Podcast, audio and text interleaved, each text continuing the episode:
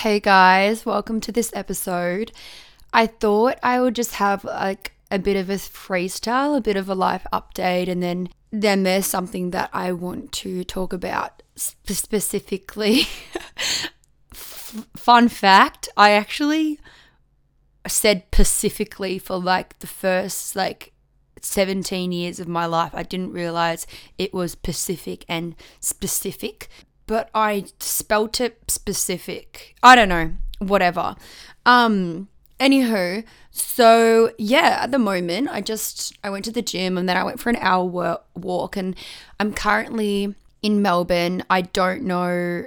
Yeah, at the time I release this, I may be in Europe because I'm off to Europe in 10 days. And yeah, I went for a walk and then I went for a cold ocean swim and I just feel so good. I had a client call last night and yeah, one of my queens is really stepping out of her comfort zone, which is really amazing to see. She's really blossoming. And uh, one of the things we talked about last night is because she doesn't really like water and um, hasn't really done like cold cold therapy stuff. So I challenged her this week to go for a dip in the ocean, even though it's freezing. And yeah, so I did it myself. I said I'd do it myself, and I did it, and I love doing that. I went through a period last year where I did an ice bath. Oh, it wasn't ice, but it was like eight degrees every day for three months, and it was just the best thing ever it really um there's never been a time that I've been in the ocean as well and then come out not feeling at least a little bit better. Usually I feel like a lot better. And there's so much that goes into that. It's not just, you know, getting uncomfortable and you, it's obviously your nervous system and stuff. But um a cool person to like the Iceman, Wim Hof, he's a cool person to like check out if you're like new to like cold therapy, cold water therapy and shit. He is so cool. Like I'd love to do a retreat with him one day but yeah, there's just so much behind it, and it always just feels so amazing. Just yeah, expanding your your nervous system and that um, ability to, to get get to get comfortable feeling uncomfortable it just does so much for everything and the other side of it as well i know if i just lay on the beach and obviously there's that that ground you're grounding it makes you feel a lot better but it's also the idea that like the sand and the salt and in the water it's salt it's all little crystals. So you're actually getting crystal healing and like reiki healing when you're in the ocean and in, even if you're just on the sand. So there's so much kind of magic in it which i love. Yeah so that's how i kind of had my day this morning. Like i said before i'm off to europe in 10 days with the boys. The boys being cam jazzy and nikki so that will be really fun and I've yeah, just felt really motivated to um to get a lot done before I go. I want to set myself the goal of just making 10 podcasts in 10 podcast episodes in 10 days and launch it, which is really fun. And it's something that, yeah, I've spoken about, I wanted to do for a while. And now I'm just like, okay, cool, I'll just like get it done and that'll be cool. And then also, I've set the goal to learn how to DJ, which is really cool. My friend's been teaching me. Yeah, that's been really fun. I'm designing a bit of a set, and my friend's also like making cool like housey remixes of my original tracks so I can play them and then yeah, I'd love to have like a spin on the decks in I don't know, people even say that spin of the decks, whatever. I'd love to yeah have a um have a turn when we're in Europe. I I don't know exactly where we're going because we just booked the flight there, but I think we're exploring a bit and we'll be like on yacht parties and stuff like that. So it'd be cool to like have a go there and just be able to like play my own music as well in like a housey format. I've really enjoyed doing it. I've wanted to learn, but the perfectionist in me wants to do everything like amazingly, but I'm just kind of like whatever, and I'm surprised how I've picked it up pretty quick. Juzzy is a really good expander for that as well because he literally learnt to DJ in like an hour or something crazy.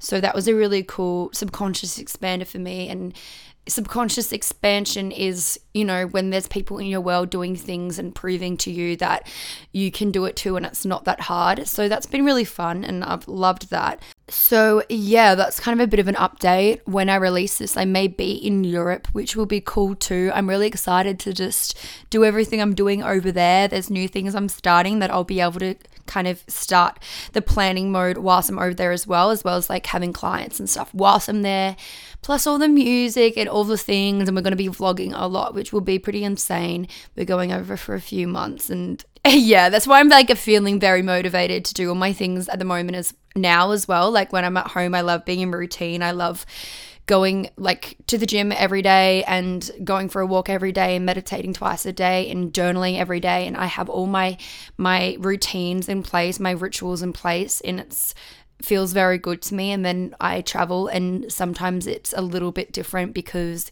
I want to leave that room for spontaneity and flexibility as well. Although I do yeah, I really do love both, but obviously like even when we were like touring around Australia, we'd be in cars sometimes for like like three days straight. That's an exaggeration. But yeah, this is not really an opportunity for me to like train for two hours every day. So yeah, that's a thing as well. But something I wanted to talk about today when I was on my walk, I was kind of channeling about what I wanted to touch on. And it is the topic is operate are you operating from your wounds? And this is where you can really get honest with yourself and you may not be able to see it straight away, but asking yourself the question, and this is not a time to gaslight yourself because I've been there as well, where I'm like, oh, am I playing the victim? And it's like sometimes you just need validation in the fact that you've been through something traumatic and you're having a tough time, and that's okay. And there's time there's a period of time where validation is the validation period is very needed and you do the trauma work and you do the stuff and then it's time to then step into you know your most empowered self again and not dwell and I've been there and this is why this is a topic of discussion I've been there when I've dwelled on trauma and you know being the victim mode for like a prolonged period of time and this is where you can ask yourself what you're getting out of that so self sabotage it's interesting. It's not really sabotage. And it is on the like looking from the outside, it's like, "Oh, you're self-sabotaging yourself. Like you're you're ruining things for yourself." But no, it's actually very purposeful. It's actually your subconscious protecting you. It's your subconscious is doing exactly what you want to do. So, say if, for example, you went through something traumatic and you feel safe having like being overweight and you feel safe having that extra layer of fat on you and protected protection on you because you learnt through something traumatic that it's safer for you to not be seen and it's not safe for you to be attractive or, or something like that so, subconsciously, what's going on, the programming that's going on is it's not safe to be seen, it's not safe to be attractive.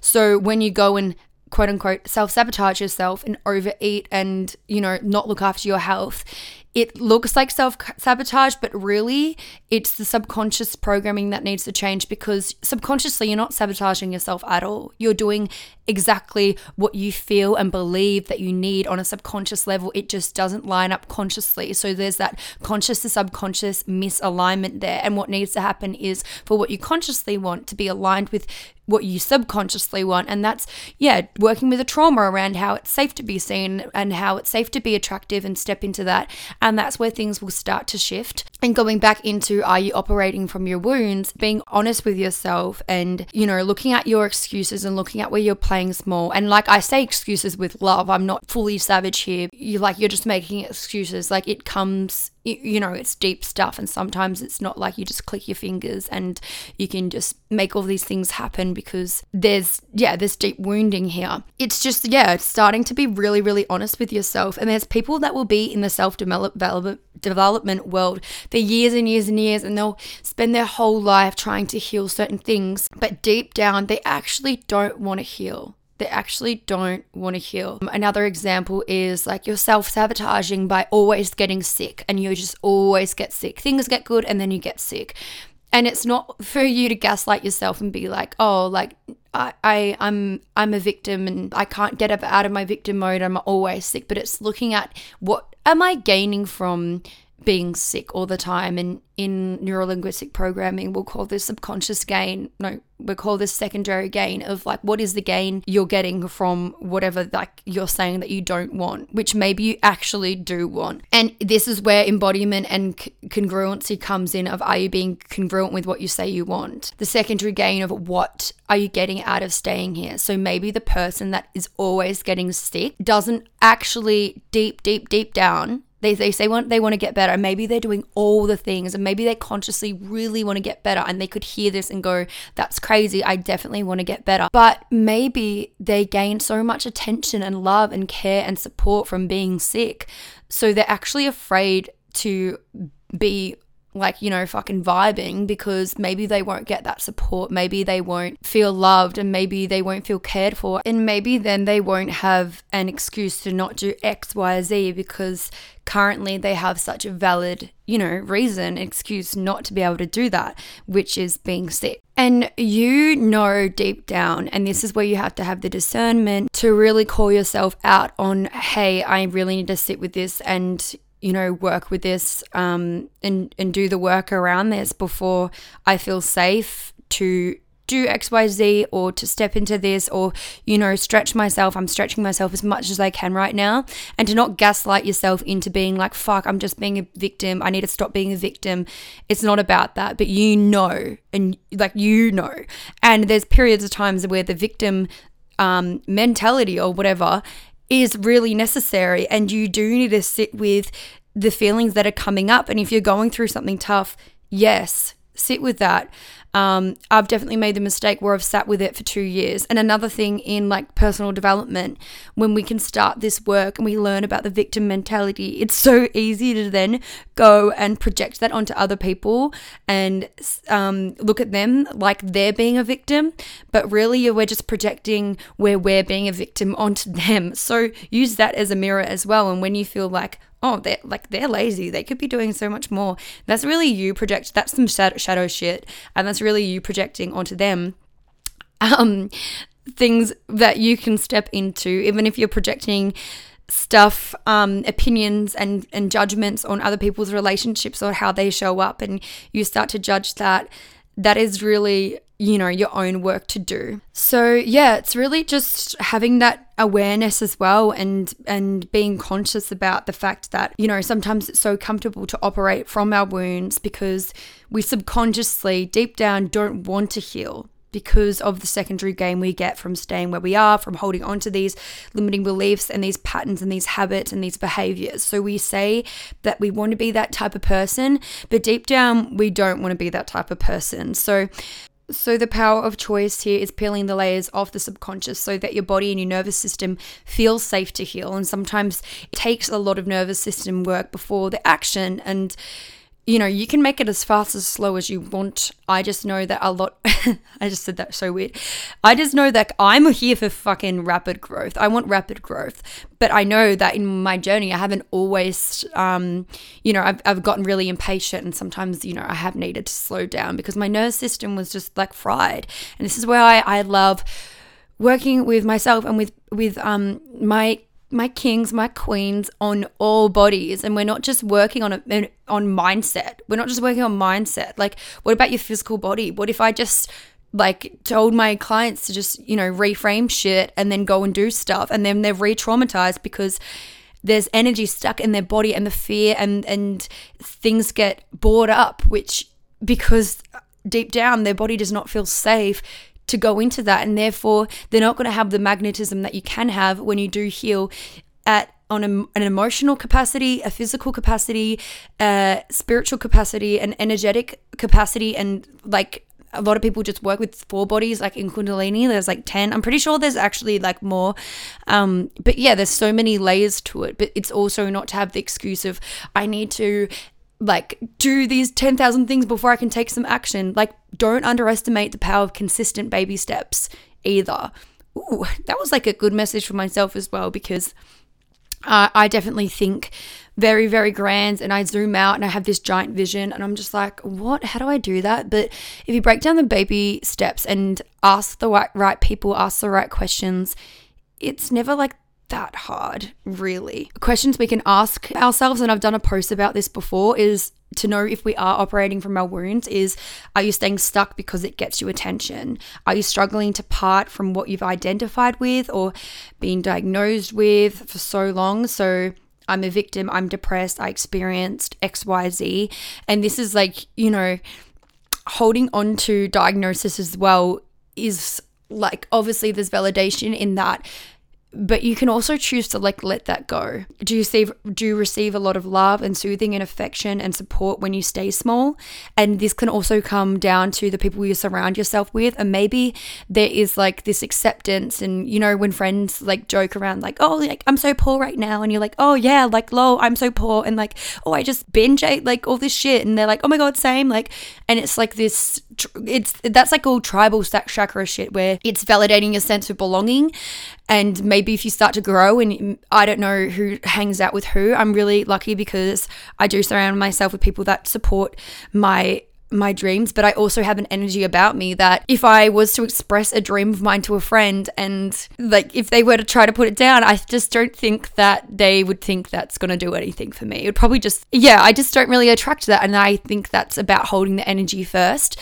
And if you do struggle with that, maybe you will get challenged with universal tests, for lack of a better word, so you can really strengthen your own self validation around what you want to create. But if you are um, staying small because you feel like when you talk about your dreams, it's not being supported and other people aren't like supporting that, obviously there's that some shadow stuff going on there. A challenge for you to really use that as a catalyst to heal deeper in that and to keep going with your vision and holding your vision and taking the action for that. But sometimes, yeah, we can can, you know, stay in wounds because we can relate to people and it's so relatable when you have the same wounds and you're both depressed and you can be depressed together and, and it's fun. Like, I'm not lying that that can be fun. Like, that's definitely a thing. And I held on to the, the whole depressed, tortured artist thing for ages, and I, I can relate to being a struggling artist or struggling actor or, or whatever. And, you know, it can create separation if you choose to break out of things and you start to take action on your dreams. Sometimes maybe you're surrounded by a lot of dreamers as well, but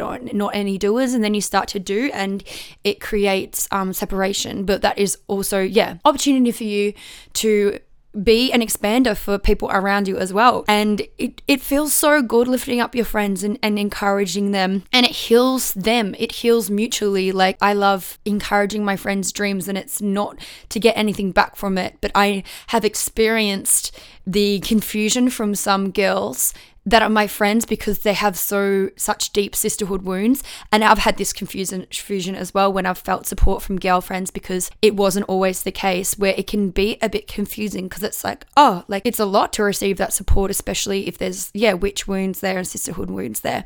But it, yeah it's so rewarding and it's it's a mutual thing. Like what you put out you get back as well. If you're wanting support from other people but you don't support them because you don't feel good about where you're at I mean that's not going to get you anywhere and it, it doesn't feel good either. And yeah, another thing you can ask yourself is, yeah, when when, when you struggle, when you stay in victimhood, do you, do you get a lot of support? Do you get a lot of comfort? Do you get a lot of love? And what are you afraid of if you do step into your whole and empowered self? And looking at that at a really, really deep level, because consciously you may be like, well, I'm not afraid of anything. That's exactly what I want. But really dig deep. And this isn't to like, you know, change your focus to like what you're afraid of. So then you're like, oh, okay, cool. Like now I'm focused on what I'm afraid of and I'm not going to want it.